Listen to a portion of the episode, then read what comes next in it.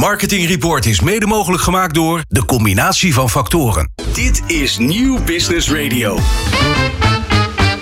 Marketeers vertellen hun beste verhalen hier in Marketing Report. Het programma over media, data, marketing, communicatie en technologie. Elke derde dinsdag van de maand van half zeven tot acht. Dit is Marketing Report, een initiatief van Mediabureau Zicht en Media Meetings. Met vandaag Edward van der Ridder. Hij is Head of Strategy en partner bij Alfred International. Iliane Lens, Marketing Manager Unox. Jacqueline de Groot, Client Service Director bij Hart voor de Zaak.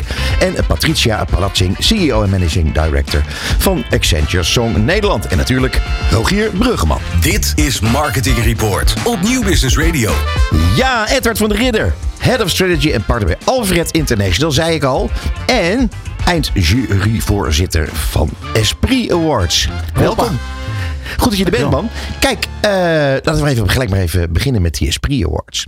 Want uh, dat, dat, dat is iets wat je echt ontzettend leuk vindt, toch? Zeker, ja. Dat, het is met name de combinatie tussen heel erg op creativiteit focussen en tegelijkertijd kijken of dat werkt. Ja. En dat maakt die Esprit zo, zo leuk. Omdat je in die jury ook met zowel de creatieve als de strategen en de marketeer zit. Ja. Is dat, is dat een, een, een leerzaam dingetje ook? Ik hoor van heel veel mensen die in de jury zitten dat dat eigenlijk de, de, het leukste moment in het jaar voor hun is. Omdat ze eigenlijk tot nieuwe inzichten komen. ja, creatief kijkt toch anders tegen, tegen de, het creatieve werk aan en tegen of het gewerkt heeft dan, laten we zeggen, een onderzoeker. Dat brengt mij gelijk op het volgende. Wat, namelijk, wat we eigenlijk altijd doen is iedereen vragen of die zichzelf even wil voorstellen. Omdat je dat zelf altijd beter kunt dan dat ik dat zou kunnen. Dus zou je dat willen doen? Zeker. Uh, Edward van der Ridder, uh, al jarenlang strateeg. Ik ben ooit bij TBWA begonnen. Daarna mijn eigen bureau gehad, dat heette Noise. En nu alweer zeven jaar bij Alfred als hoofdstrategie. Ja, en het gaat lekker bij Alfred, hè? Jazeker. Ja. Um, uh, als je nou... Zou Waarom zeggen... koos je toen voor Alfred? Toen je, toen je weer terug... Ik was een vraag uh, aan het stellen, joh, gek. Het, naar bureau zijn, naar de andere bureau ging. Nou, ik had mijn eigen bureau gehad en uh, ik dacht van, uh, wat ga ik nou eens doen? Toen ben ik eerst eens even uh, flink in de zon gaan liggen, op Curaçao met mijn gezin gezeten. Zo. En na twee maanden wist ik eigenlijk wel, ik wil de inhoud weer in. Minder, minder met, met het bedrijf leiden en meer met de inhoud bezig zijn. En in eerste instantie dacht ik, ik ga dat freelance doen. tot op een gegeven moment Aad Kuiper zich bij mij meldde, oprichter van Alfred. En uh, we hadden zo'n leuk gesprek. En ik dacht, ja, laat ik dit gewoon doen. Laat ik gewoon eens kijken hoe, hoe lang dit leuk blijft. Nou, we zijn nu zeven jaar verder. Dus dat was heel leuk. Hey, maar ja. hoe komt het nou dat dat zo leuk is? Er, stond, er, er moet een er reden voor zijn. Kort, ja, er stond tot voor kort bij ons aan de muur. Wij houden van reclame. Ja. En ik denk dat dat uh, is wat je bij ons heel erg voelt. Dat mensen het leuk vinden om in dat vak werkzaam te zijn. En met elkaar te delen dat we elke dag proberen weer creatieve oplossingen te bedenken voor de opdrachten die we krijgen. En dat is toch niet uniek? Nee, uh, het enige is dat op een gegeven moment er heel veel bureaus waren die dat allemaal heel ingewikkeld gingen maken. En heel erg gingen praten over. Uh, communicatieadvies. Al, nou ja, uh, communicatieadvies of nog hoger in de, in de boom. En, en, wij hebben altijd gezegd, we houden van reclame. Het enige wat er veranderd is, is dat reclame nu op heel veel andere plekken is. Ja. Niet alleen maar op, op televisie. Om en Alfred doet het normaal. Ja. Zeg ik maar zeggen. Ja, wij, zijn, wat dat betreft hebben we nu een beetje het voordeel dat we altijd trouw aan onszelf gebleven zijn. Dat we altijd hebben gezegd, wij zijn gewoon een reclamebureau. En uh, uh, het enige wat we, wat we nu doen is het op heel veel plekken die reclame neerzetten. Maar het idee is hetzelfde. Is dan eigenlijk wat je nu zegt, als ik dan de conclusie trek daaruit dat Lidl en Alfred is een match made in heaven. Ja, eigenlijk wel. Dat, uh, ik, ik moet zeggen dat ik vooraf het, uh, een beetje bang was dat we ons vooral alleen met de tv-reclame gingen bezighouden. Want dat is een beetje hoe zij tot nu toe ook gewerkt ja, ja. hebben met een bureau. Uh, en, maar juist nu, als ik kijk naar de projecten die we nu al aan het doen zijn. En in maart gaan er pas dingen live. Maar we zijn bezig met winkelmateriaal. We zijn bezig met de folder. We hebben net de hele... Het, he het hele pakket. De hele digitale strategie samen met Zicht gedaan. Die, die, doen, de, die doen al jarenlang Lidl. Ja. Die hebben net de digitale mediastrategie uh, gemaakt. Ja, in, in feite hebben wij uitgezet hoe wij dat creatief zien. Zij pakken daarop door. En dat schakelt super snel. Ben je een beetje enthousiast over Zicht? Ja, Heel enthousiast. Ja, en dat, heeft met name daarom vraag ik het ook. Want ik bedoel, dat, dat, dat vind ik eigenlijk leuk om te horen. Want Zicht is natuurlijk partner van ja. ons en van dit programma.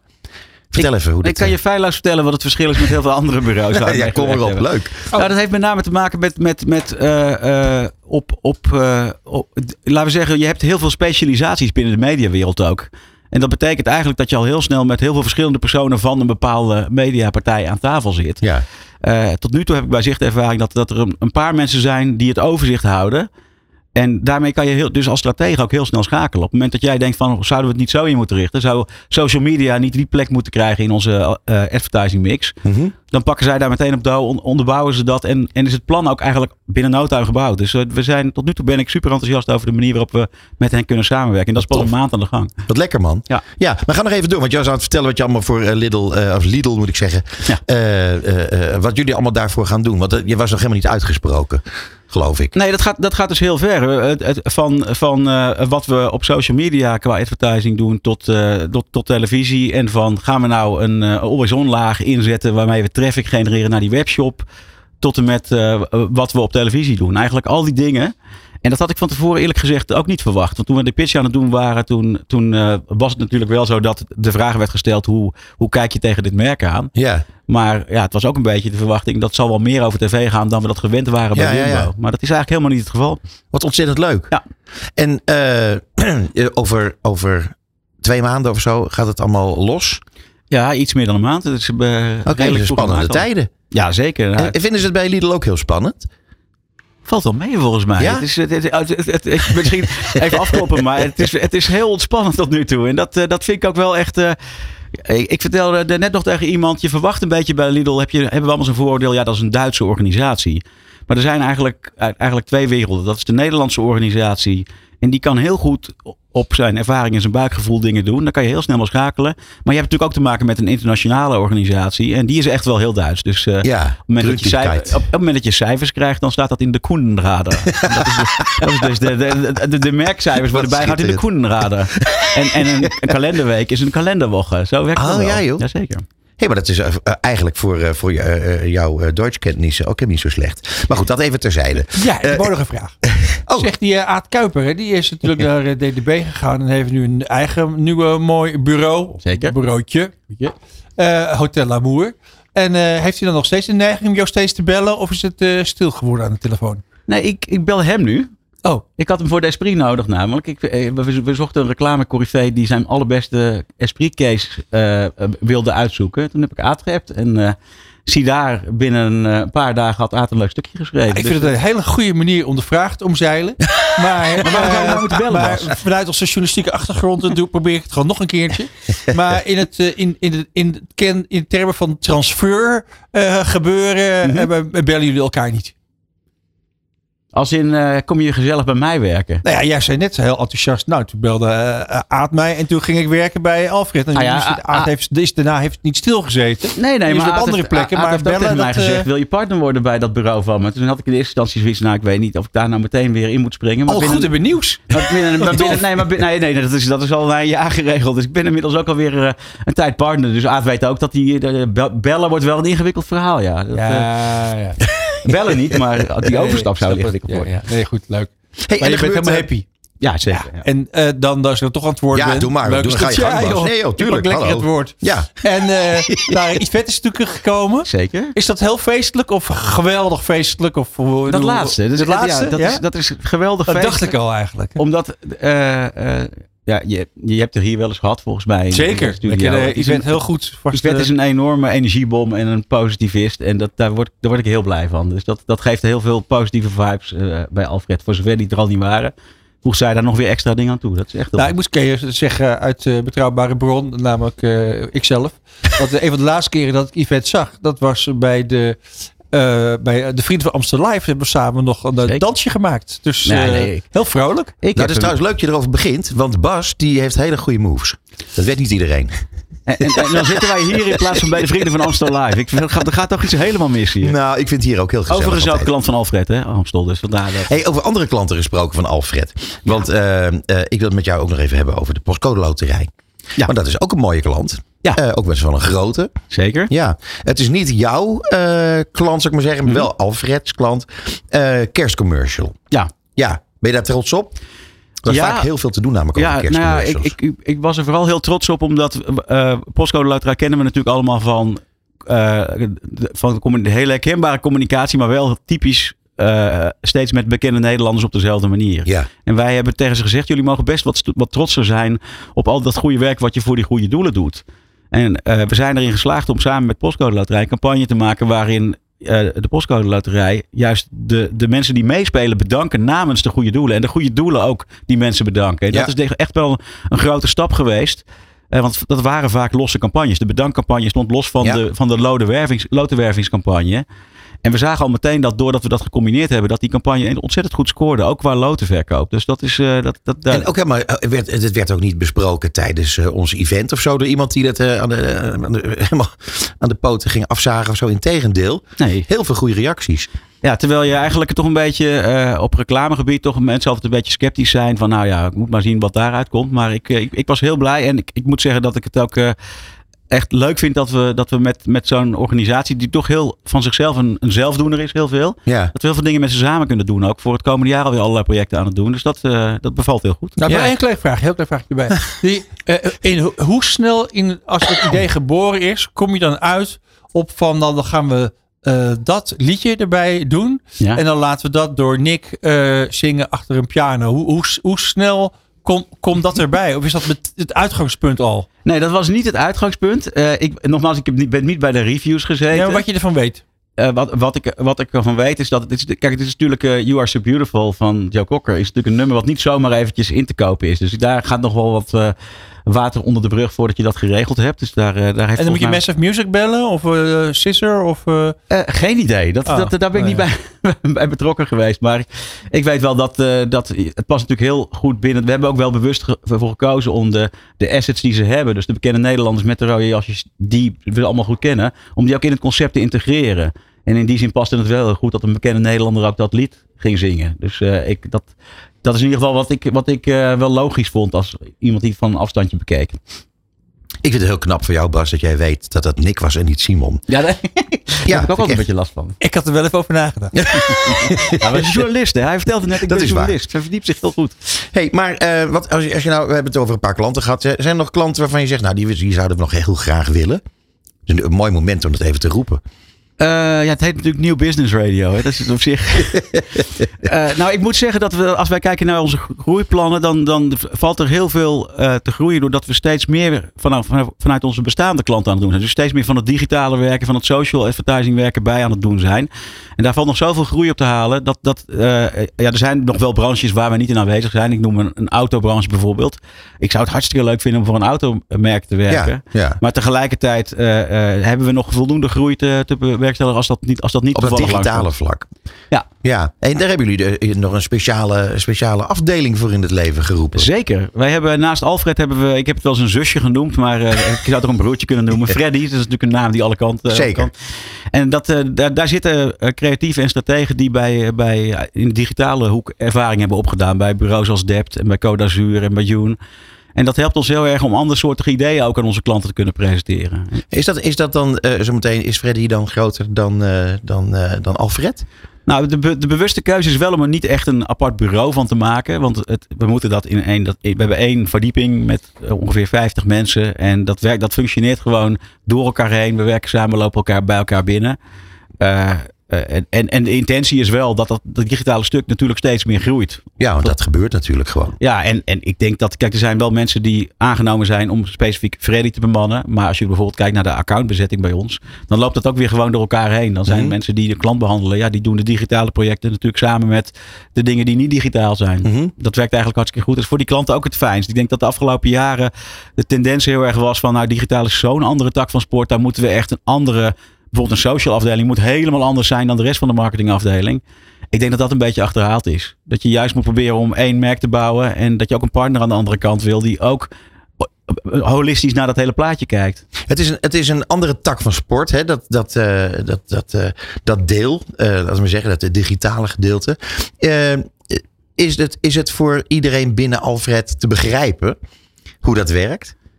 Werkt dat lekker samen? Ja, dat, dat, werkt, dat werkt zeker goed samen. En je merkt wel dat je er eh, bijvoorbeeld op productievlak of op accountvlak specialisten bij haalt. Die bijvoorbeeld als, stel dat wij, eh, we hebben nu voor, eh, voor een klant, zijn we bezig om een, een- een, nieuwe dienst te ontwikkelen waar een app onderdeel van is. Ja, daar heb je gewoon een ander soort productiecapaciteit en zelfs ook een accountcapaciteit bij nodig. Dus we halen daar specialisten voor in, in, in huis die dan weer samenwerken met de mensen die bij Alfred eh, altijd al gezeten hebben. Uh-huh. Zeg, eh, Edward, je zal het niet geloven, maar het zit er alweer op. Nee toch? Dat is echt waar.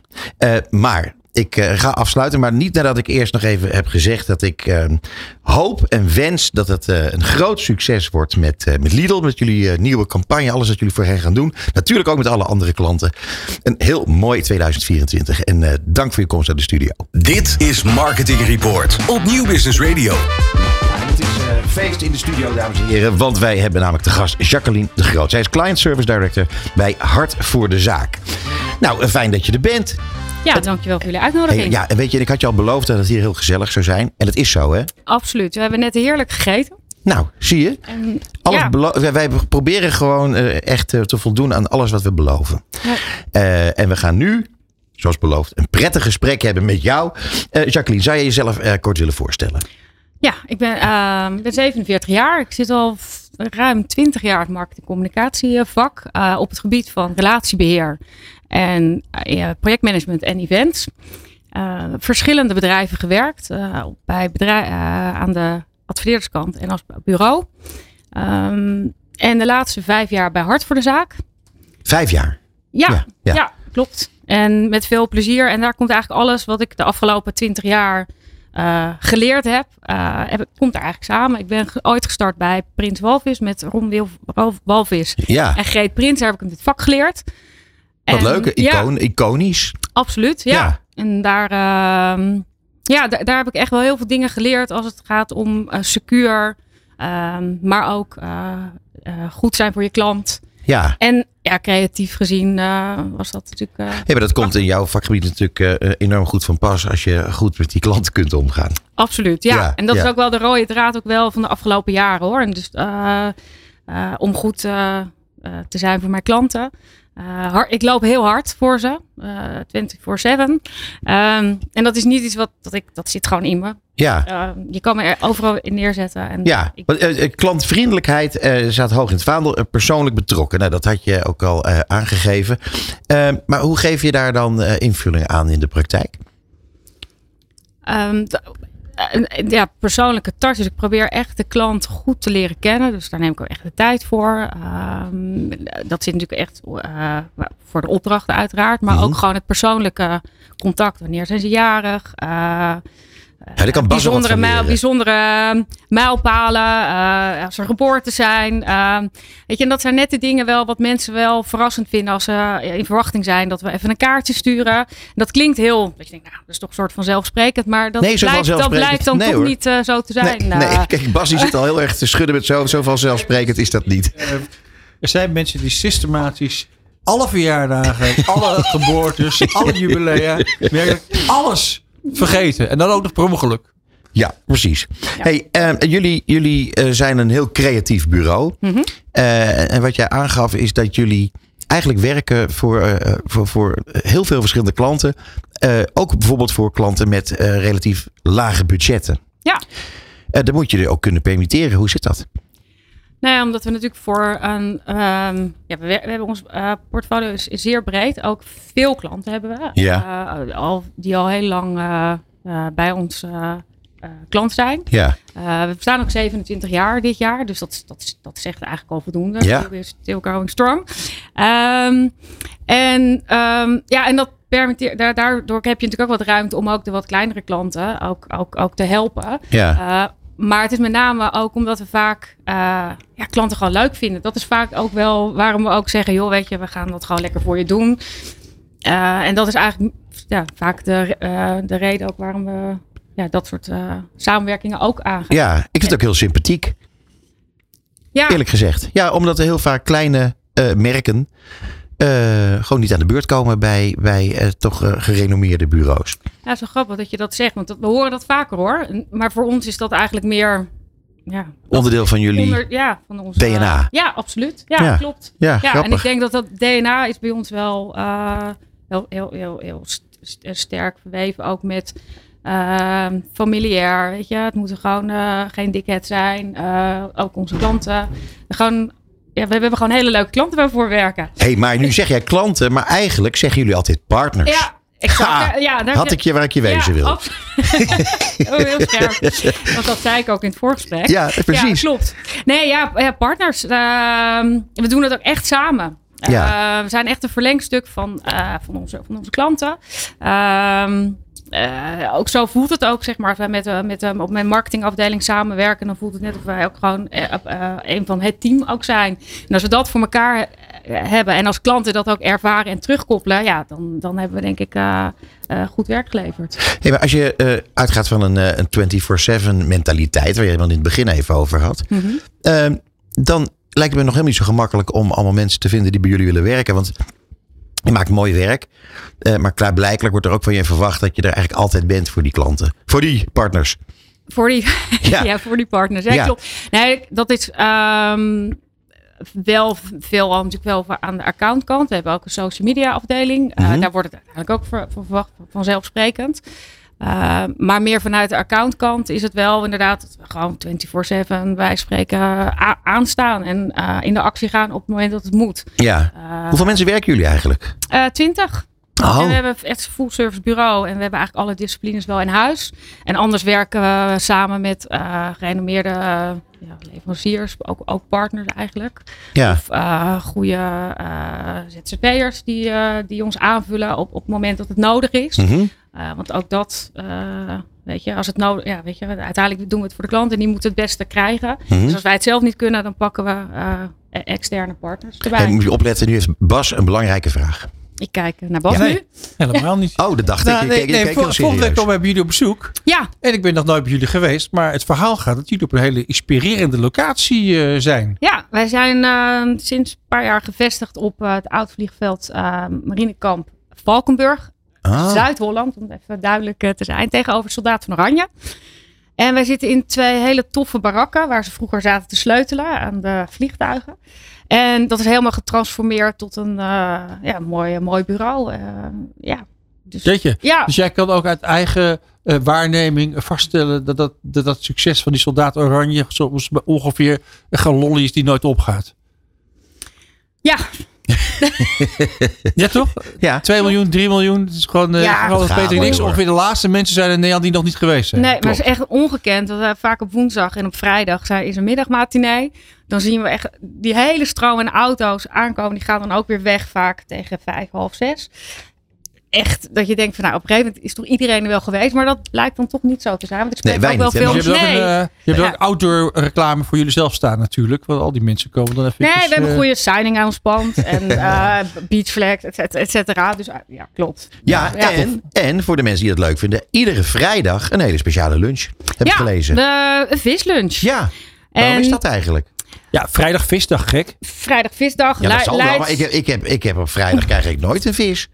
Nee, Nee, nou, we hebben hart voor de zaak wel. Dus je, bent van harte dat dat uitgenodigd. ik want hartstikke leuk. we proberen ook vaak met onze eh, partners, eh, of wie het leuk vindt om bij ons bezoek te komen, altijd zeggen, joh, kom lekker op vrijdag, hebben we lekker vis. Dus Ja. iedereen is van harte welkom bij Wat deze grappig, joh. Peter mee uitgenodigd en Bas. Oh, Bas komt volgende week. Ja, wat voor dag kom je, Bas? Weet je niet. Nee, een woensdag, maar dat is niet... Oh, dat is een eh, gehaktdag. Ik krijg geen bal gehakt. We regelen wel een lekker broodje voor je. Dat, dat zeker. Ja, Oh, geweldig. ja hey, maar eh, jij gaf ook aan dat eh, klanten, leveranciers, klant, nee, eh, partners, Partners. leveranciers, iedereen hè, komt graag bij jullie. ja. En dat vind ik wel een heel grappig statement. Want namelijk, als iedereen graag bij je komt, dan doe je echt iets goed.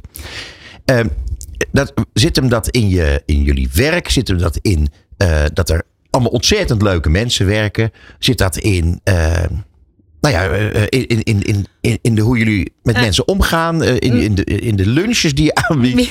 Nee, maar ik bedoel, dat, er moet toch iets specifiek zijn waardoor mensen graag bij je komen? Nou, ik denk dat een combinatie is. Kijk, uiteindelijk start het met goed creatief werk. Uiteindelijk Ja. is dat natuurlijk waar we, wat we ook terugkrijgen. Dus dat, dat is één. Eh, want ik heb ontzettend eh, creatieve, goede collega's, van jong tot oud, die mij, eh, mij en onze, onze partner elke keer verrassen. Dus Ja. dat is, daar begint het mee. En vervolgens, als mensen bij ons komen, dan worden ze gewoon echt, ja, is het gewoon een heel warm welkom. Dus het is ook dat, ja, we doen altijd even een rondje als ze nog niet bij ons zijn geweest. Iedereen kunnen ze een praatje maken. Het is ook gewoon heel laagdrempelig. Het is ook niet dat iedereen van, nou, weet je, wij zijn account. Of, eh, dus wij praten alleen met de klanten. Ehm, iedereen laat wat even in het woord. En we zorgen altijd voor lekkere koekjes, thee. ehm, wat voor tijdstip jou komt, er is altijd. We hebben zelfs Echt, een joh, biertap, wijn. eh, Die Bas, die, die, die, Dus- de- het water loopt er nu al tappelings eh, langs, de, langs de kin. Nee, maar dat, maar dat is wel. ehm, en ook dit weer klinkt wat dat je nou, dat Nee, maar een soort van loof. Maar dit is dat het ook. eh, we krijgen dit veel van, van klanten ook terug. Dat Ja. ze dat graag even bij. Het is wel afspreken. Van, joh, zullen we naar jullie toe komen? Nee, we komen wel eh, ook, ook naar. Ja, en, en natuurlijk een, een enorm sympathieke client service director. Het, ja, we hebben het een aantal keer gehad over het werk. Hè? En, en- Mhm. en, en- maar het is toch een beetje een containerbegrip. Hè? Werk, dat kan natuurlijk voor alles zijn. Mhm. Maar kan je een, een, een, een voorbeeld geven van een, eh, campagne die jullie maken voor klanten waarvan je zegt, ja, dat, is, dat is nou typisch hard voor de zaak. Ik- ja, we hebben. we- Nou, mooi. Dat is wel fijn. Ja, doe de volgende vertel. Ja. Eh, nee, ja, eigenlijk ehm, k- kan dat eigenlijk alle kanten op gaan. Eh, waar we zijn met name goed in, in het bouw, eh, met merkenbouw. Eh, dus dat is waar, eh, branding, rebranding. eh, en eh, dus dat, dat is wat we eigenlijk goed, goed doen. Maar daar houdt het niet op, want dan uiteindelijk gaan we het eh, geïntegreerd eh, ook voor hun oppakken, ook, zeg maar. Dus het is niet, we stoppen niet bij één onderdeel. We pakken eigenlijk gewoon het hele, hele, hele eh, palet eigenlijk, wat we doen. Ehm, en we hebben bijvoorbeeld voor Haco is een goed voorbeeld. Een van de grootste woonwinkels in, in Nederland. 32 vestigingen inmiddels. En daar hebben we het afgelopen jaar daar een heel rebrandingskatalog voor gedaan. Compleet nieuw logo. eh, nieuwe payoff. eigenlijk een hele nieuwe eh, eh, merkverhaal ge- gecreëerd voor ze.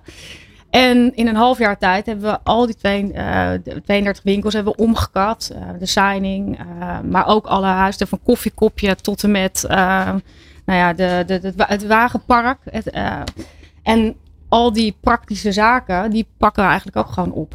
Tof. Ja. Ja. En komt dan, eh, want je had helemaal in het begin zei je dat jij, eh, jouw expertise is vrij breed. Eh, events heb je ook gedaan. Ja. Komt die expertise in events dan ook van pas als je zo- dit soort trajecten ingaat? Eh jazeker, want we hebben bijvoorbeeld een hele grote lancering gedaan. Echt wel heel tof vanuit, eh, vanuit de HACO. ehm, om, om, alle medewerkers zeg maar, eh, ja, te zorgen dat zij dit nieuwe concept zeg maar, helemaal weer Ging omarmen. omarmen, ja, Ja, klopt. En we hebben, heel gaaf, we hebben ze heel gaaf feest gedaan. En daar hebben wij een beetje ondersteund met event. En ik heb mee toen met de directie toen meegedacht van... joh, weet je, denk hier aan, denk daaraan. En wat wij doen, wij werken voor een aantal winkelcentra... waar we het jaar rond de promotie, markt en communicatie voor verzorgen. En daar vallen ook alle events onder. Oké. En eh, daar werken we samen met een vaste partner. En ehm, ja, Wie daar, Wie daar is dat dan? Wie is dat dan? het idee evenementen. Het idee evenementen? Evenementen, ja, klopt. Ja, en daar eh, doen wij, eh, eh, daar zijn wij echt eh, samen, trekken we daarin op. En eh, uiteindelijk doen zij wel de, de uitvoer, maar de, we hebben hele promotie eromheen en ook de ideeën. Want dat moet pas weer Het is gewoon een van de kanalen die Ja. je eh, inzet om eh, Absoluut. dit tot een goed ja, klopt. te brengen. Ja, en daar zit, daar zit, daar, ja, daar eh, profiteren we denk ik ook met z'n allen van. Ja. ja, absoluut. Ja. Hey, en dan hebben we nu 2024. Mhm, wordt het een mooi jaar? Want vorig jaar was voor jullie een heel goed jaar, begreep ik. klopt. En Ja. hoe, hoe ziet het dit jaar, denk je?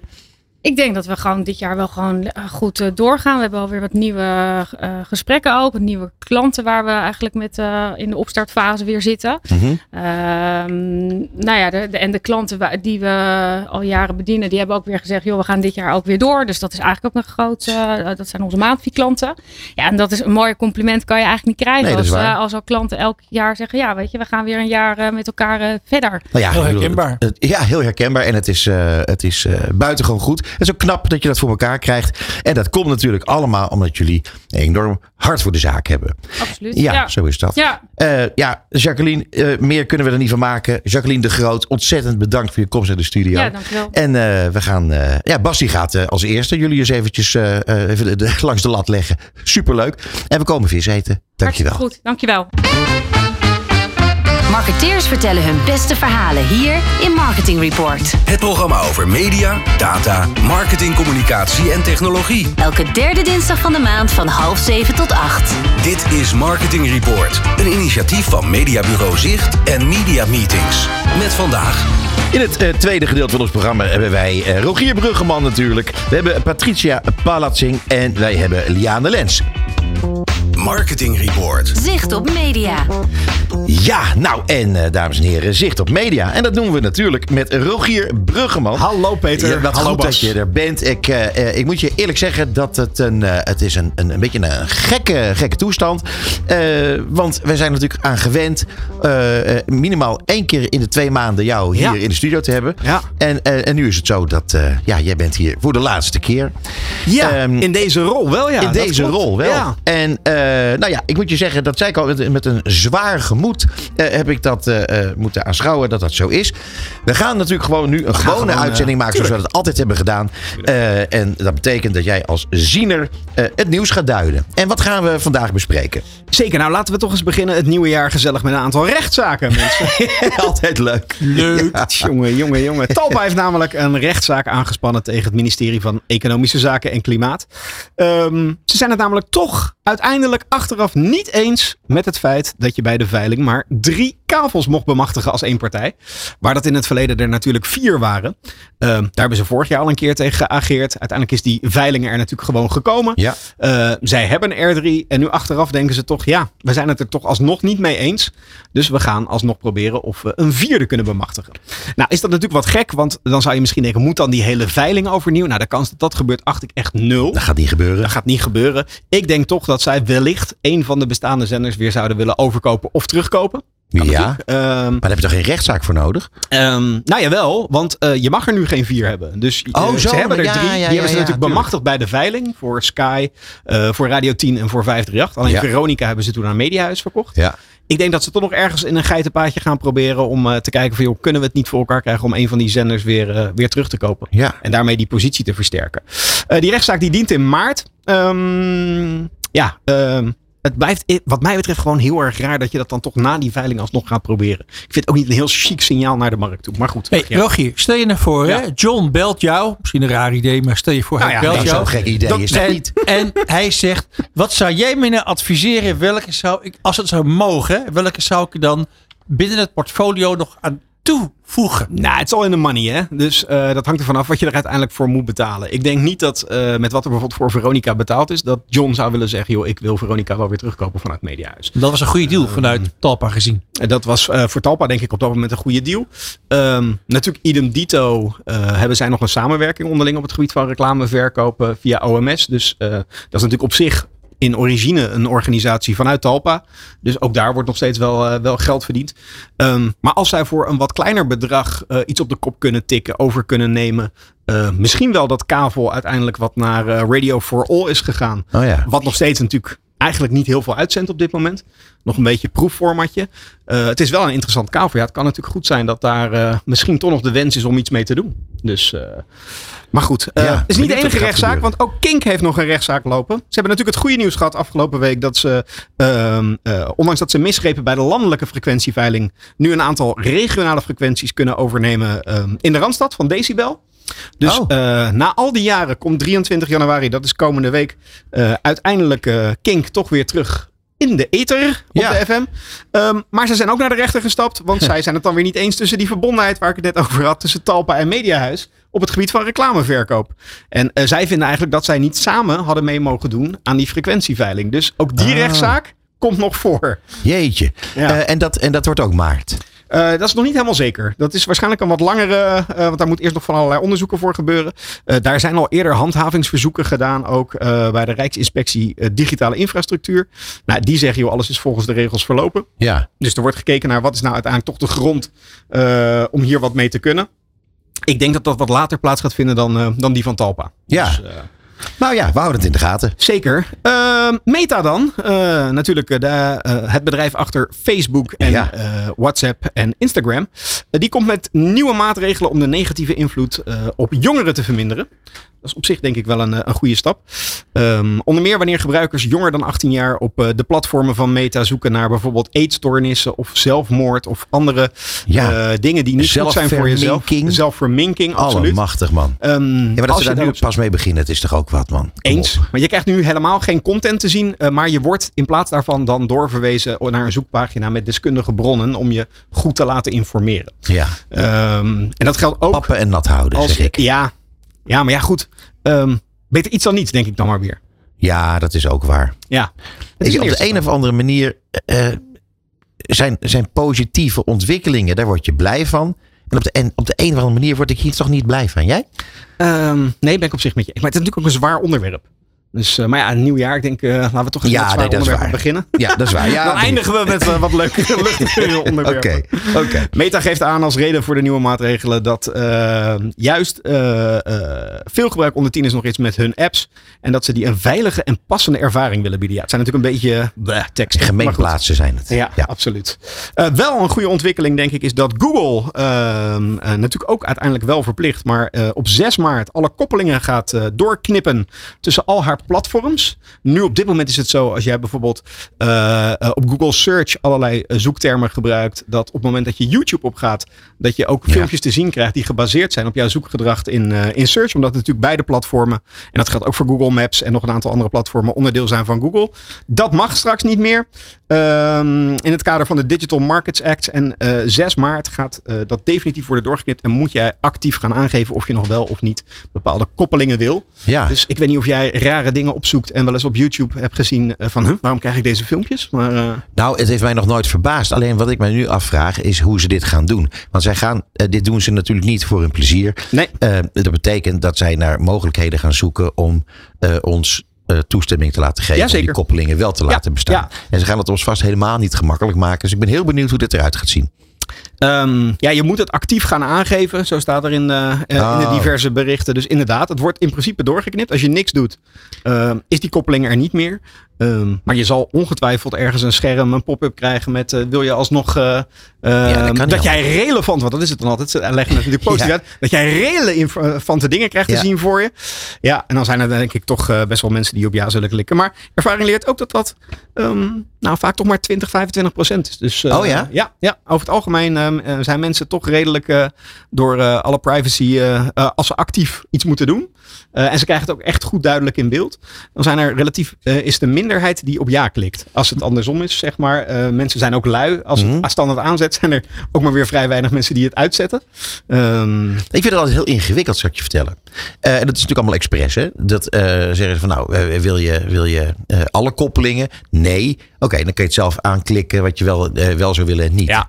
Alleen, het is altijd heel erg onduidelijk van zet je hem nou aan of zet je hem uit? ja. Dat, is, dat hebben ze toch altijd wel slim gedaan. Nee, maar dat klopt. volstrekt onduidelijk Het is. idem dito ook als je bijvoorbeeld niet gevolgd wil worden en welke partijen aan de achterkant allemaal cookies van jou verzamelen. Ja. Eh, die kan je per eh, onderdeel uitklikken, maar dat zijn er vaak honderden. Want er zijn Honderden. zoveel partijen. En de consument kent er nou van de 199 niet, Precies. want die hebben geen idee wat dat doet. Ja, welke consument gaat dat nou doen? Dus ja, of ze kiezen voor Ja. alles uit. Maar ja, dan mis je soms ook wel weer relevant. Ja, kijk, het is ook wel zo natuurlijk dat eh, als eh, Google, als 25% van de gebruikers van Google eh, iets ja zegt, dan stromen de miljarden natuurlijk in enorme stapels binnen. Even goed. Ja, maar oké, maar nu is het 100% die even een, dus op zich eens. Ehm, maar dat wordt dus wel minder. Dat betekent niet dat die miljarden weg zijn, want ze krijgen dat nog steeds wel. Alleen eh, ja, je, je hebt gewoon minder relevantie. En dat betekent voor merken kan dat wel theoretisch betekenen dat dat soms eh, advertentioneel wat lastiger wordt. Dus eh, je kan maar we minder. hoeven toch geen medelijden te hebben, toch? Zeker met, niet. eh, Nee, we hoeven geen medelijden. Met Google hoef je sowieso nee, hè? Nee. nooit medelijden te hebben. Dus Nee. eh, sowieso niet met de techbedrijf hoor. Het is, was weer stuivertje wisselen, las ik ook deze week. Dat Microsoft voor het eerst Apple weer heeft ingehaald. eh, als Ah, ja. grootste, meest waardevolle bedrijf ter wereld. Maar het grappige was dan wel weer dat Apple voor het eerst in haar bestaan op iPhone vlak Samsung had ingehaald qua Oh. Telefoonverkopen. Dat is Dus mogelijk. ehm, we hebben geen medelijden met ze. Nee, we hebben Nou, geen dan, het is januari, mensen. En januari is natuurlijk in het voetbal normaal ehm, het eh, eh, winterseizoen qua transfers. Ja, Maar we zijn het jaar toch media-wise ook best wel met de nodige transfers begonnen. nou, stel maar eens even op. Ehm, nou ja, ehm, ik vond zelf de grootste toch wel eh, bij Talpa gelijk. Zo. Met eh, het vertrek van eh, zowel CEO eh, Pim Smits als eh Ja, eh, eh, programmadirecteur en managing director radio en tv Paul Reumer. ja. Ongelooflijk. Ehm, ja. Ja. Ja. nou ja, laat ik zo zeggen, het kwam voor mij redelijk plots. Het was niet dat er al geluiden vlak daarvoor waren. In ieder geval niet voor Pim Smits. Ik moet zeggen, Paul Reumer had wat aanvaringen de afgelopen twee jaar. Onder meer met de mannen van VI. Ehm, maar goed, dit kwam toch wel eventjes eh, Ja, opeens binnen. inderdaad. Ja, inderdaad. Maar goed, hij blijft dus wel betrokken, Pim Smits, ook bij Talpa. Maar dan als adviseur, meer aan de achterkant. Ja, En goed. eh, wat ik wel een grappige stap vind, is dat Joost Brakel wordt nu de nieuwe CEO. En die was managing director AI en innovatie. Dus dat onderwerp wordt waarschijnlijk nog belangrijker in de boardroom. Ja, nou, dat vind ik denk ik. Dat lijkt me Dat goed nieuws. Ja, het grappige is dat Arne Otto, die is eh, eind vorig jaar afgetreden Ja. omdat alle innovatie was klaar. Het was klaar, ja. Dus ja, dat kan ook, kan ook zijn dat Joost niks meer te doen had, Joost Brakel. En dat hij daarom nu deze functie kreeg. Maar ik weet het niet wat daarachter zit. Inderdaad, Arno Otto, die was volgens mij eh, directeur digitale transformatie Ja, of iets dergelijks. Ja, Ja. Die, eh, Maar de transformatie was helemaal afgerond. Ja, blijkbaar. En, en wie hebben we nog meer? Nou, in het publieke landschap natuurlijk eh, gebeurt ook genoeg. Daar vond ik de meest opvallende naam eh, toch Erik van Stade, directeur bij de Avro Tros. Ehm, dat was niet helemaal uit vrije wil, begreep ik. Namelijk na een reeks meningsverschillen en een machtsstrijd met de Raad van Toezicht. Zo.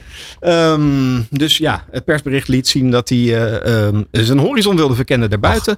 Maar goed, alle eh, berichten die daarna kwamen was toch wel dat, eh, dat, dat het echt een, te maken had met die machtsstrijd intern. Mag hij niet meer naar zo'n festival en zo? Ik denk het. Dus 1 mei stopt die. En ook daar moeten ze een, nieuwe voorzien te vinden. En dan, ja, sommige transfers gaan ook niet door. Dat vond ik ook wel opvallend deze week. Namelijk DJ Dennis Ruijer. Die zou vanaf gisteren namelijk Oh ja. te horen zijn bij Joe. Ja. Was een van de eerste namen die gepresenteerd werd in, eh, in september. Maar die heeft afgelopen weekend besloten toch bij 538 te Ja. willen blijven. En kwam niet opdagen maandagochtend. Hij had wel netjes afgelopen weekend gebeld. Hij gaf wat uitleg gisteren in een podcast met eh, Patrick Kikken. En hij zei dan toch dat hij bij zijn grote liefde 538 wilde blijven. Want hij heeft het gevoel dat onder leiding van Dave Minnebo, de programmadirecteur, er goede ontwikkelingen plaatsvinden. Ja. Hij noemde onder meer de terugkeer van Evers. Ondanks dat het natuurlijk maar één keer per week is. Ehm, en het feit dat de social afdeling meer onder radio gaat vallen. En hij had toch bij Joe wellicht het gevoel van een iets te beperkte playlist. En het uitblijven, na Koen en Sander dan, van echt andere grote DJ-namen. Ja. Dus- maar goed, die, als Dave Middenbo binnenkomt, dan, eh, dan wordt je zender een succes. Hè? Daar komt het eigenlijk wel een beetje waar. op Ja. Hij, heeft natuurlijk, hij zat bij Talpa, ging toen naar Q en gaat het nu weer terug bij Talpa doen. Ehm, maar ik vind het wel opvallend dat je echt het weekend van tevoren Nou ja, dat is natuurlijk Eh, eigenlijk belachelijk. Is, is ook wel zo. Ja. Dus, eh, dus ze hebben Timor Perlin, eh, die zat bij 3FM tot eh, oktober. Die zat een aantal maanden thuis. Die hebben ze nu als invaller tijdelijk neergezet op Joe. En eh, die gaat het waarschijnlijk niet vast doen. Wie het wel gaat doen, dat wordt eh, waarschijnlijk Hey, Ragier, heb je, al, heb je alles geluisterd naar Joe? ja? En wat dacht je toen? wel- Goh, wat een beperkte playlist. ja, dat dacht ik wel, ja. Serieus? Ja. Oh, Dacht jij dat ook, Bas? nee, ik heb, ik heb de hele Joe nooit gehoord. Nee, kijk, ehm, het zijn echt wel eh, de hits uit de 80s en de 90s, maar dan wel echt alles wat hoog in de top 40 heeft gestaan. Dus je wordt niet verrast. Ja, ja. Ik zelf maar daar ik hebben ze een al eh, zender voor. Dat heet eh, Radio 10 heet dat. Ja, maar Radio 10 vind ik een verrassende playlist hebben. Toch doet Joe het goed, omdat er relatief weinig gesproken woord is. Dat zou natuurlijk ook nog met de keuze van Dennis te maken kunnen hebben. Dat je uiteindelijk niet zo heel veel kan. helemaal het schompers adverteren. Ja, ja oké. Maar da- dat is één. Weet je, ehm, eh, adverteren helpt om een nieuwe luisteraar een keertje te laten luisteren. Maar je blijft luisteren als je het interessant genoeg vindt. En Ja, in die zin, ehm, bijvoorbeeld veel op werkplekken. Ja, als er weinig geouwehoerd wordt, helpt dat wel over het Maar algemeen. het is toch zo dat, de, dat de, de meeste mensen in Nederland zijn gewoon dom en afgestompt. Misschien is het juist een beperkte playlist gewoon wel briljant. Voor sommige mensen wel. Ja, dus daarom doet het relatief goed. Maar ik kan me voorstellen vanuit eh, DJ-zijde, dat zijn vaak echt muziekliefhebbers, willen ook af en toe kunnen verrassen, willen een beetje eigen inbreng proberen. Ja, als dat gewoon eh, eh, 300 hits uit de jaren 80 en 90 zijn en daarbuiten kun je niet heel veel, ja, dan ehm, kan het best wel eens zorgen dat het eh, beperkt wordt. Ja, maar ja, goed, als ik de hele tijd wil meezingen en ik denk, er komt een liedje wat ik niet ken, ja, dan kan ik ook niet meezingen. Eens. Hey, laatste transfer is dan toch van mezelf inderdaad. Ik ga stoppen. Ik wou er net Ja. aan beginnen, want we lopen een beetje uit onze tijd. Maar eh, de belangrijkste transfer die eh, was nog niet aan de orde gekomen. Ja, Eh, en dat ben je zelf. ja. En eerlijk gezegd eh, waren er allemaal eh, eh, nieuwtjes in dit onderdeel van jou, eh, van jou eh, eh, ja, eh, eh, alle nieuwtjes die je hebt gedaan.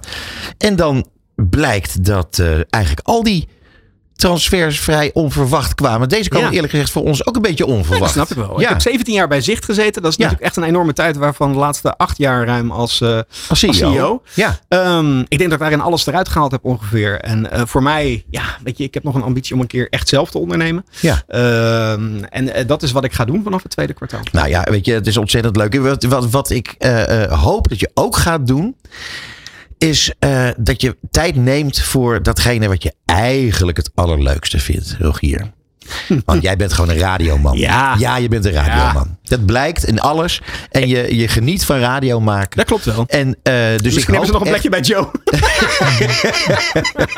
ik zal Iwan Reuvenkamp eens even bellen.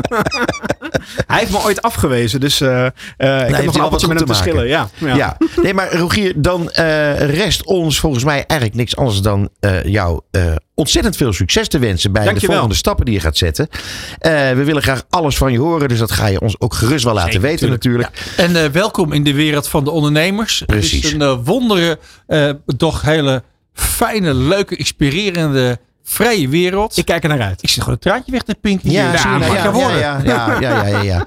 Eh, Rogier, goed gedaan. We hebben genoten van eh, alles wat je hebt gebracht in ons programma. En eh, nou ja, tot heel binnenkort. Jullie ook dank voor alles. Graag gedaan. Dit is Marketing Report op Nieuw Business Radio.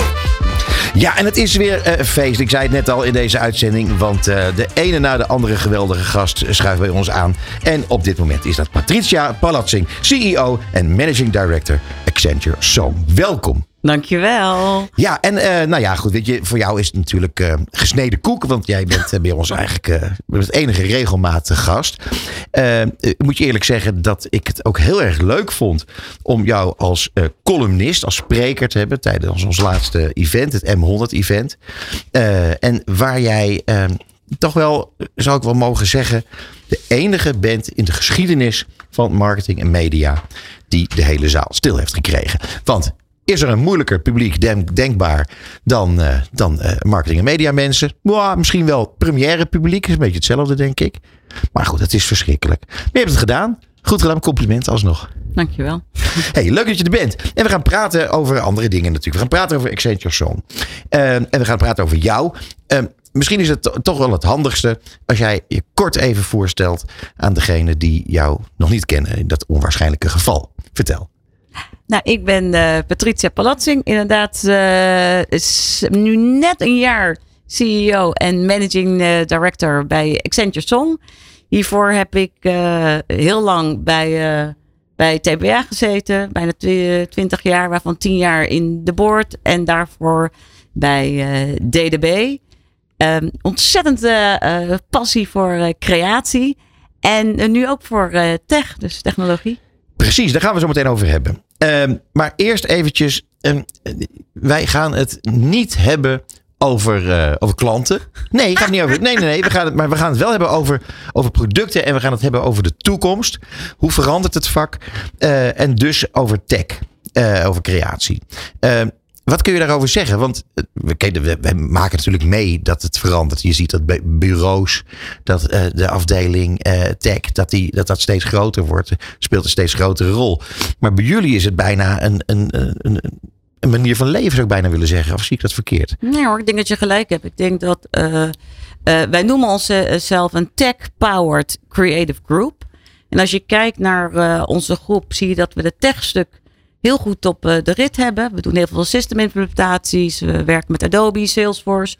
En wat we daar heel graag aan toe willen voegen is creatie. Want wat met creatieve point of views, met creatieve campagnes, kun je, kun je onderscheidend zijn. Ja. Want Adobe is Adobe, Salesforce is Salesforce. Ja. Maar als je daar nog eens een keer een laagje creatie omheen kan doen, ja, dan eh, kun je het heel erg eigen maken voor, eh, voor je klanten. Let there be change staat op jullie website. Ja. Ehm, is dat iets wat, wat jullie beter kunnen dan anderen? Die verandering doorvoeren. Klanten helpen bij die verandering die doorgemaakt moet worden. Ik weet niet of we beter zijn. Ik denk wel dat wij alle capabilities hebben om het zoveel mogelijk en zo goed mogelijk voor onze klanten te implementeren. Ik denk dat anderen het ook kunnen.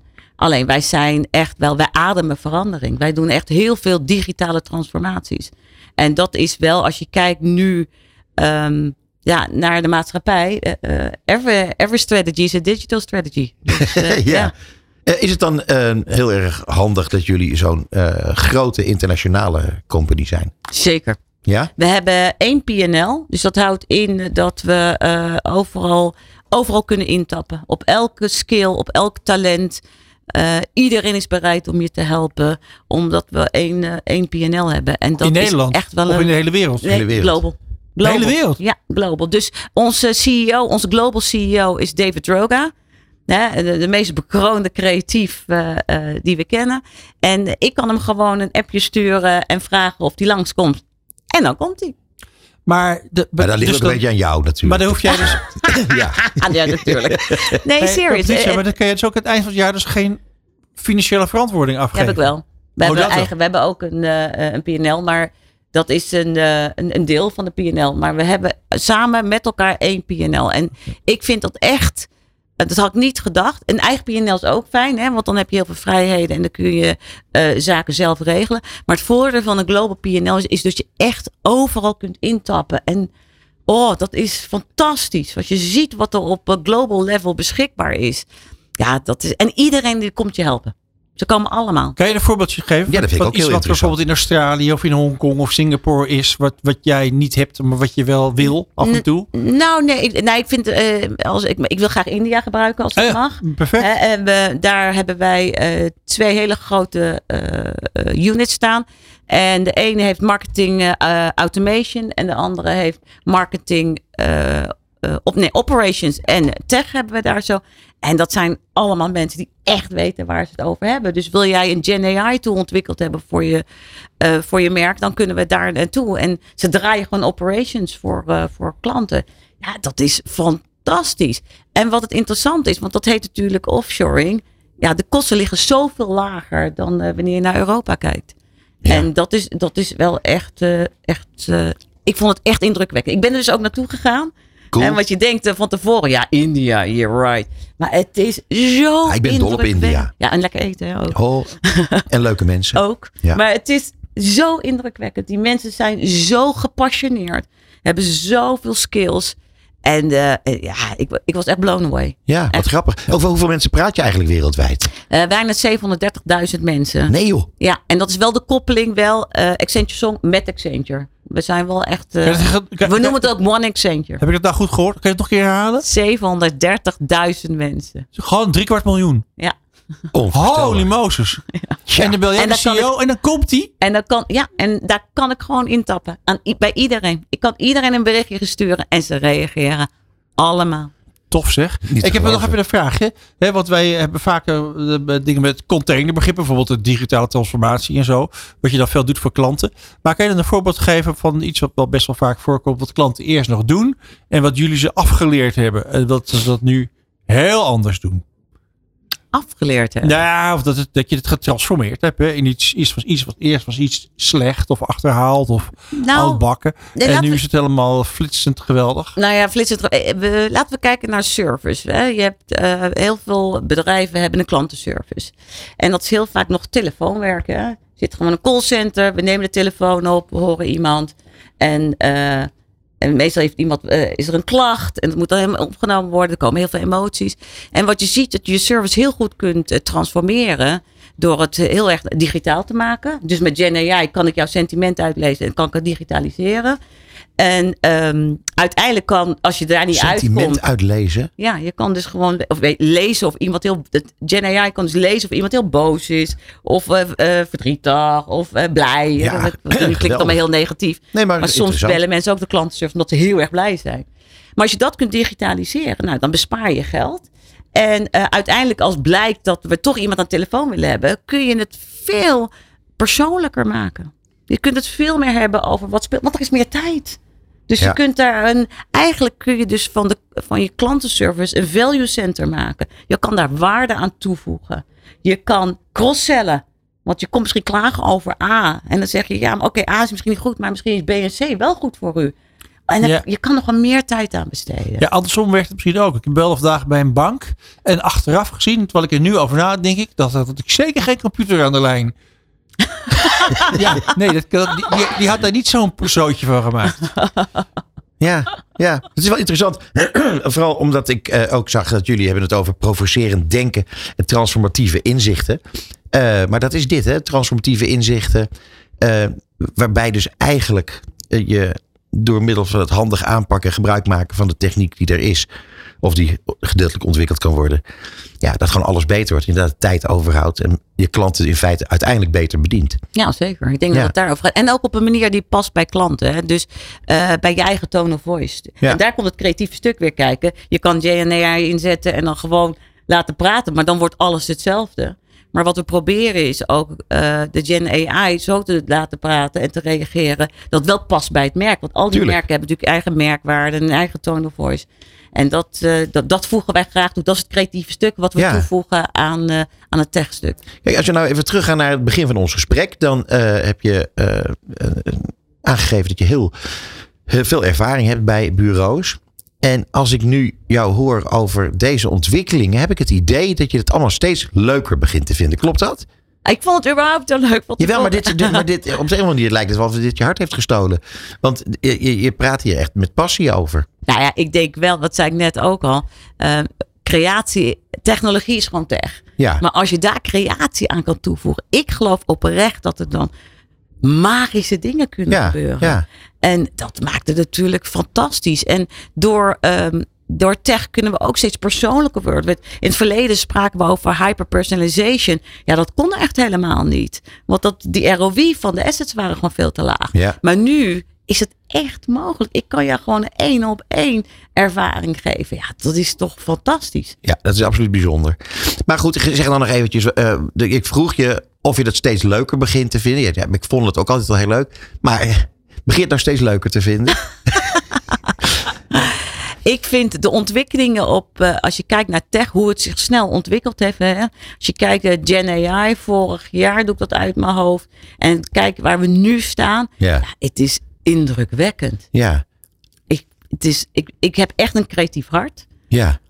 Maar ik zie ook wel hoe de kwaliteit in zo'n hoog tempo eh, omhoog gaat. Ja, Dus dat vind ik, ja, dat vind ik wel echt eh, dat is mooi. heel leuk en Ja. heel mooi om te zien. Ja, Maar dan nog steeds vind ik dat je altijd nog de vindingrijkheid van de mens nodig hebt om boven het maaiveld uit te steken. nou plus het, het, eh, de techniek echt tot zijn recht te laten komen. Want uiteindelijk is dat natuurlijk wel wat bij, een- bij merken hoort. Wat, wat, als die techniek alleen maar techniek is, dan hoort het, niet, hoort het nooit bij één merk. Nee, eens. Ook, ook dat. Ja. Dus daar, maar dat, dat gaat hand in hand voor Maar kun mij. je nog even iets zeggen over ehm, het verschil tussen Accenture en Accenture Song? Ja, zeker. Want dat is ook niet iedereen duidelijk. Nee. Vertel. Eh Accenture doet echt, eh, is, eh, doet echt digitale transformaties, maar echt intern. Dus dan moet je denken aan supply chains, ERP's. Dus echt, dat doen zij. Wij doen eigenlijk het hele stuk wat met marketing te maken heeft. Dat alles wat client-facing is, wat met klanten te maken heeft,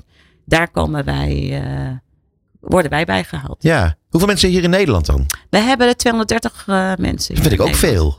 Ja, Ja, groot bureau. ja. Maar, maar weet je, dan zit je met zoveel passie te praten over datgene wat jullie uiteindelijk allemaal doen voor jullie klanten. Maar als CEO heb jij het hartstikke druk met al die mensen te managen, of niet? ook. Ja. Maar ik heb een fantastisch eh, team om me heen.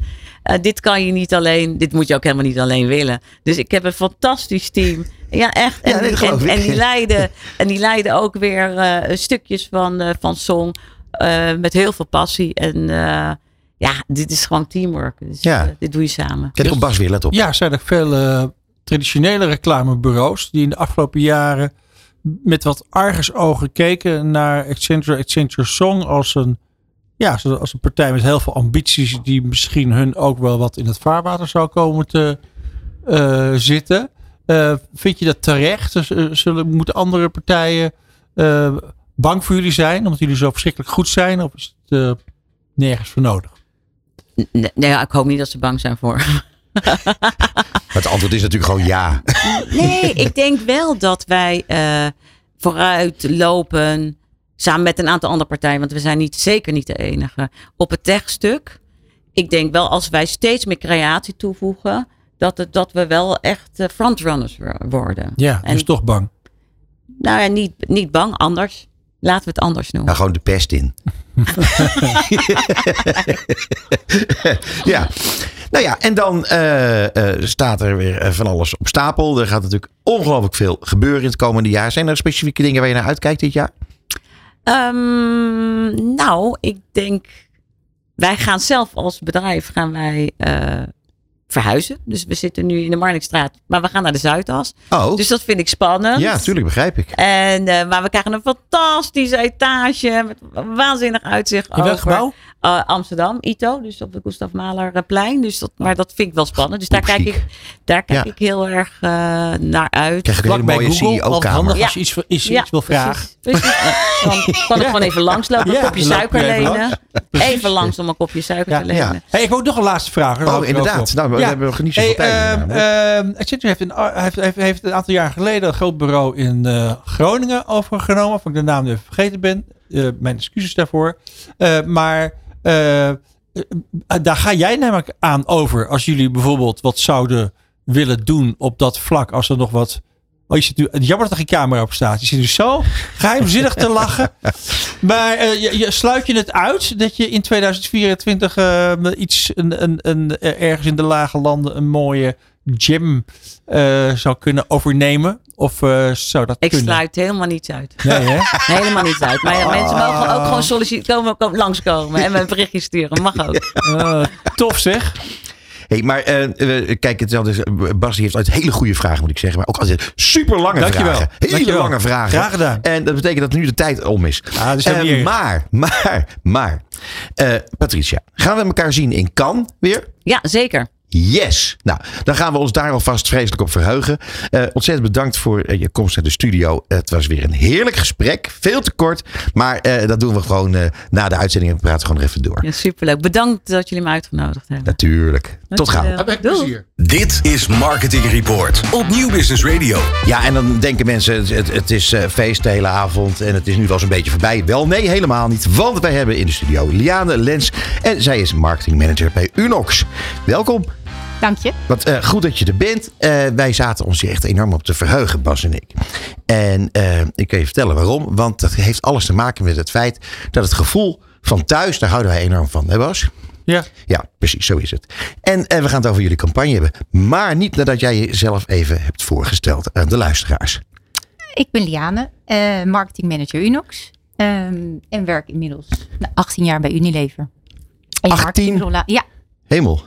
Ja. Ja, ja. En ook 18 jaar op Unox? Nee, hiervoor de personal care merken, maar ook voor het prachtige merk Zwitsal. ehm, onder andere. En Ja. En ehm, ja, veel gezien. Ehm, we gaan praten over, eh, over jullie campagne. Want dat is een bijzondere campagne. De- het grappige is dat er flink over gesproken wordt. Ik denk dat dat eh, sowieso goed nieuws is. Mhm. Eh, eh, de meningen zijn in zoverre verdeeld dat mensen wel positief zijn, maar mensen zich wel afvragen wat zijn ze daar aan het doen bij Unox. Eh, ik denk dat dat, dat dat ook heel erg goed is, eerlijk gezegd. Jullie hebben natuurlijk onderzoek gedaan. Jullie hebben zelf natuurlijk heel goed gekeken naar de reacties. Ja. Wat, even voor de luisteraars die ja, op de onwaarschijnlijke manier dat die niet weten waar dit over gaat. Wat hebben jullie gedaan? Wat is er veranderd? Nou, de vraag is, wat is er veranderd? Ik denk niet zo heel veel, want het ehm, basisverhaal bestaat ehm, al heel lang voor Unox en dat is het gevoel van thuis. Ja. En wat wij wilden doen is ehm, dat in een nieuw jasje gieten en echt van deze tijd maken. Want iedereen kent Unox natuurlijk van de heerlijke producten en van de leuke nou, reclames die je ziet. Hè? Ja. Alleen we waren een tijd niet op tv geweest en vonden het heel nodig om dat gevoel van thuis in deze tijd neer te zetten. Ja, En dat hebben we gedaan door middel van een ander soort casting en een andere setting. En dat hebben we heel bewust gedaan om, ja, nogmaals, het naar deze tijd te halen. Ehm, de jongere doelgroep wat meer naar ons toe te halen. Daar hebben we ook goed naar geluisterd. Want het is niet zo evident dat Unox echt die verbinding heeft met jongeren of andersom. Mhm. dat zijn wel je Ja. klanten van de toekomst natuurlijk. Exact. Ja. Eh, dat is ontzettend belangrijk. En ehm, ja, eh, wat je wel heel veel ziet, is dat bijvoorbeeld op YouTube heel erg er met onze eh, tune eh, geëxperimenteerd wordt. Ja, dat heb ik ook inderdaad gezien. Ja. Dus dat is heel leuk, maar daar bemoeien we ons niet mee. En Nee. wij wilden nu echt wel actief ehm, ja, Unox neerzetten in een nieuw jasje zonder de huidige doelgroepen af te laten schrikken. En ik denk en hoop dat we dat op deze manier hebben gedaan. Ja, ehm, wat, wat jullie onder andere hebben gedaan is van acteurs zijn jullie naar echte mensen gegaan. Van eh, bedachte storytelling ben je naar echte storytelling gegaan. Ja. Nou, ik vind dat wel eigenlijk wel heel stoer. Dank je. Ja, Ik ook. En- ja het is bijzonder. Ehm, het is ook volgens mij bijzonder goed gelukt. Ehm, wat vinden de mensen ervan? Wat, wat, hebben jullie er zelf intussen eh, van gemerkt? Nou, de reacties. Terugschrijvend waarom we het hebben gedaan. Hè. Dus ik zei naar deze tijd halen. Maar ook omdat we het heel belangrijk vinden. Unox is een groot merk Ja. van iedereen. En hebben ook het gevoel zonder daar heel erg woke of purposeful over te doen. Je hebt wel een bereik en kan iets neerzetten. En eh, binnen Unilever vinden we het ontzettend belangrijk dat ehm, reclame op een niet stereotype manier wordt neergezet. En Mhm. dat we daar heel bewust mee hebben moeten omgaan. Moeten omgaan. Ja, En wat we hebben gekozen is weg van die tafel waar twee blonde kindjes aan zitten met twee ouders die een boerenkool eten. Want dat is ook waar men Unox van kent. Alleen dat is niet meer van deze tijd. Het gebeurt wel, maar lang niet bij heel veel gezinnen thuis. nee, nee. En daarom hebben we gezegd, we willen een echt verhaal wat weggaat bij die keukentafel. Ehm, en zoeken daar echte mensen bij. Waarin heel erg dat gevoel van thuis ook terugkomt. Ja, En dat hebben we gevonden in Easy May met haar broer. ja, Ehm, ja, en als je de commercial niet kent, je ziet eh Easy May die wakker wordt naast een scharrel. Die stuurt ze naar huis. Ehm, ze maakt lekker pan Unox soep klaar. En dat eh, giet ze in een thermoskan. Eh, neemt het op de fiets mee. En je weet eigenlijk niet wat er gebeurt, maar de muziek zwelt aan. ja. Ehm, en waar gaat ze naartoe, denk je? En uiteindelijk komt ze, zie je dat ze in een soort tehuis komt. Ze vraagt, zit hij in de tuin? En wat ziet ze daar? De broer. En haar broer is eh, verstandelijk gehandicapt. En daarna zie je ze samen de soep eten en ze komen thuis. En dat is eigenlijk een heel simpel mooi verhaaltje. Wat vind ik heel mooi en echt overkomt. Omdat het echte mensen zijn. Precies. We luisteren nog even.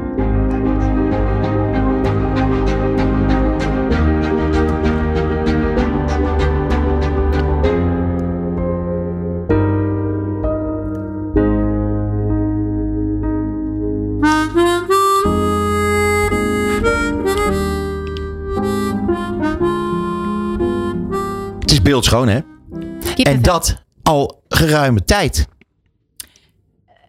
Sorry, de tune. Ja. Ja, die bestaat inmiddels ook 25 jaar. Ja. Eh, daar zijn we hartstikke trots op en eh, die blijven we omarmen. Ja, Eh, overigens moet even ge- genoemd worden natuurlijk dat dat gespeeld is door onze nationale trots Hermine Deurlo. Eh Monica, Monica speelster, een- een jazzmuzikant, fenomenaal. Ehm, 25 jaar, Eh, dat is heel bijzonder voor een tune die, die zo onlosmakelijk met jullie merk verbonden is. Even terug naar de commercial, want je hebt het net heel goed verteld. Wat ik er interessant aan vind is dat het gevoel van thuis, daar moet je toch even over nadenken. Dus op het moment dat je dat meisje komt bij haar broer. En dat is eigenlijk het, gevoel van thuis. Dus dat betekent dus dat het moment dat zij samen beleven, dat is het gevoel van thuis. Maar dat is niet voor iedereen even vanzelfsprekend, denk ik direct. Of wel? Ik denk ehm, dat het soms een beetje verzoeken is. Maar wat we willen zeggen is dat het dichterbij is dan je denkt en in jezelf. Ja. Eh, en dat het allemaal niet zo ingewikkeld hoeft te zijn. In dit verhaal natuurlijk is het wat ingewikkeld omdat ze gehandicapt broer heeft, broer heeft. Maar dat is niet ons verhaal. Ons Nee. verhaal is van haar en haar manier van thuiskomen. Dat kan ook als je de tune hoort van Unox of je Ja. lievelingsliedje of je lievelingseten ruikt. Dat is al waarop je een innerlijk gevoel krijgt. En dat is wat we neer willen zetten. En eigenlijk Unox al die jaren al gedaan heeft. En Ja. we maken het nu wat explicieter. Ja, Ja, ik heb zoveel vragen. Ik begin maar gewoon bij de eerste. Eh, jullie maken dit met de TBA, eh, eh, Klopt. begrijp ik. En dan, ehm wel, zij verzinnen niet van laten we een keer iets heel anders doen. Dat, dat verzin jij. Dat je op een gegeven moment zegt van ja, nou, mm, nou moeten we toch binnen eh, vasthouden wat goed is. Maar daarbinnen iets, iets, iets nieuws. Ik vind het altijd zo, zo, zo interessant hoe dan de relatie is dan met, met zo'n met zo'n creatief bureau. En ook heel praktisch. Eh, ja, dan moet, je iemand, dan moet je dat verhaal gaan zoeken. Dat is toch niet zo makkelijk? nee, Dat omdat is- het een echt verhaal is. Nou, dat, dat, dat, dat klopt. En eh, dat hebben de, onder andere de creatieven heel, heel, heel mooi gedaan. Dus die hadden wel al een verhaal in gedachten, maar nog niet zo gescript zoals het uiteindelijk nu eruit ziet. En wat wij doen, wij laten dan drie ehm, regisseurs eigenlijk hun eh, visie daarop schrijven. En dat moeten wij blind kijken wie dat is. Hè? Dus anoniem. En uit die drie moeten we er één kiezen die het beste eh, uiteindelijk past. Ehm, en dat werd uiteindelijk eh, Pink Rabbit met Emma Branderhorst als regisseur. Omdat we de echtheid hier zo uit voelden. En ehm, Emma vertelde dat May is haar vriendin. Ehm, en dat het dus Wow, geen zo, dicht- is. zo dichtbij dus. Ja, het is echt heel, heel persoonlijk alsof het zo had moeten zijn. En zij vertelde, zij liet al wat filmpjes dan van tevoren zien van Easy May met haar broer Dice. Ja, we waren allemaal meteen verkocht, omdat de echtheid er vanaf spat. En dat vinden we heel belangrijk binnen Unox. En ook iets wat we door willen zetten. Dus eh, Is het ook belangrijk voor Unilever? ja, heel belangrijk. Dus, Ja. eh, Dit gaan we meer terugzien. Want jij bent Ja. eigenlijk, een, eh, als ik nu jou ook zo hoor, een echte pleitbezorger van het fenomeen eh, echte verhalen Zeker, vertellen. zeker, zeker. Het, het is zo belangrijk nu. En het vertrouwen wat je daardoor ook weer in merken kan krijgen. En merken gaan hierdoor weer doorgroeien. En op het moment dat je ehm, oprecht overkomt, krijg je die binding ehm, met je consument. En zeker jonge doelgroepen, die prikken overal doorheen. Eh, Ja. En ze zijn, wat jij al zei, ehm, ontzettend belangrijk voor ons. Dus Ja. we moeten dit op een oprechte en echte manier brengen. Dus dat zou ook betekenen als je eh, een keer een ander filmpje zou willen maken. Zou je ook met een andere regisseur of een andere partij kunnen werken als die voor jou. Eh, de, Een de- beter de- verhaal De, hebben nog. samenwerking was Emma was fantastisch, dank je Emma. Maar Ja. ehm, we staan natuurlijk overal voor open, als, zolang het echt is. Kijk, en we gaan blijven ook, hè, want dat is, je- we hebben nu de paraplu met deze film neergezet. Het gevoel van thuis met het verhaal van Easy May en Dice. Maar daaronder hebben we nog een hele productlaag. Want we hebben ook nog echt hè, die verlekkering van onze producten te verkopen. En die link blijft altijd. Dus je zal altijd op wat voor manier, maar misschien niet op de keukentafel, maar ergens anders wel, eh, die lekkere kop soep zien. Ja, Of onze vegetarische rookworsten. Ehm, maar op het moment dat wij met mensen moeten werken, moeten ze wel echt zijn. ja, het is prachtig. Ehm, die die, die ehm, eh, mensen die reageren op jullie eh, nieuwe verhaal. Eh, dat zijn natuurlijk, want je zegt wel, het is het verhaal van het meisje. En dat klopt natuurlijk, maar het is wel opvallend. wat dit, dit is een, een andere situatie dan normaal, zou ik maar zeggen. Heb je ook reacties uit de zorg gekregen, bijvoorbeeld? Mooi dat je erover begint. Dus zeker, dank je. Eh, spontane reacties inderdaad. Naar, eh, ik krijg mails binnen van ja, verpleegkundigen of mensen die met gehandicapten werken. eh, zelfs uit het vak, het marketingvak. Dus een eh, conculega. Ja, ehm, aangegeven dat de manier waarop we dit hebben neergezet zo intens echt is. En de ervaring die zij eh, zien, die Easy mee met haar broer heeft, dat dat zo niet gespeeld is en echt. En Ja. ook de complimenten om vooral hem niet zielig neer te zetten. Want dat vonden we het allerbelangrijkste. Hij is wel gehandicapt, maar hij is zo belangrijk in haar leven. ja, En ehm, dat maakt hem heel krachtig. ja.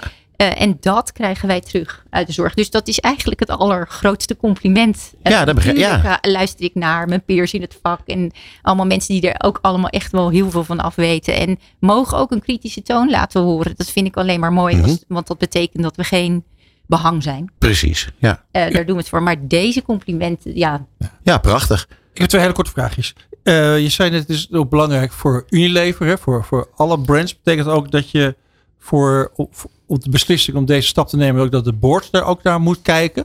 Of dat je Ehm, daar moet presenteren? Dus, dus eh, heel even terug. Het ehm een stereotype, dus het niet stereotyperen is heel belangrijk voor Unilever. Ik kan niet bepalen of Magnum geen, ehm, dat weet ik niet, geen acteurs gebruikt. Ik weet wel dat dit heel erg bij Unox past en dat dat onze eh, weg is.